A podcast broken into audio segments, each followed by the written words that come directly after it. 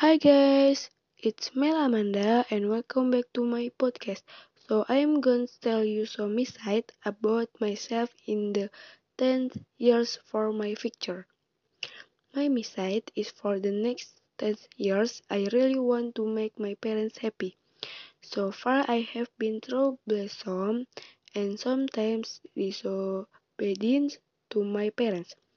I ask for this and that and such. So I'm so sorry if I make um, mistakes and other things. Because my because my parents are the ones who made me successful in the future. The second mistake, I want to continue studying at the university that I want. I know it's too hard to get the universities, but I never give up. I have to keep learning and study to achieve my goals. The three the three message I am sure I will grow up from the past and there will the change in the next ten years. I will change from the past to the present.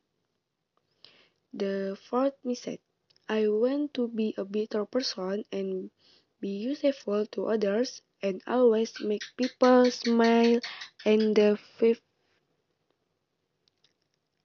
and I hope my dreams come true to become a material arts athlete and can make my parents and coach proud. The 50 message I want to get married in the future and want to start a new life again. And the last one, I want to be successful in the future and reach my goals.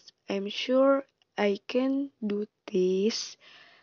Only want to get active success. That's always praying.